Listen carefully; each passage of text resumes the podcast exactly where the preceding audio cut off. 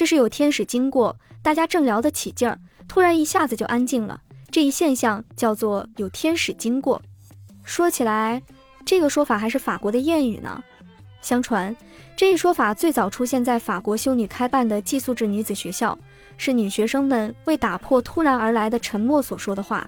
几经流传，已经无法考证正确的源头了。至于这种现象发生的原因，现在只能认为是一种偶然。知道真相的。估计只有天使本人了。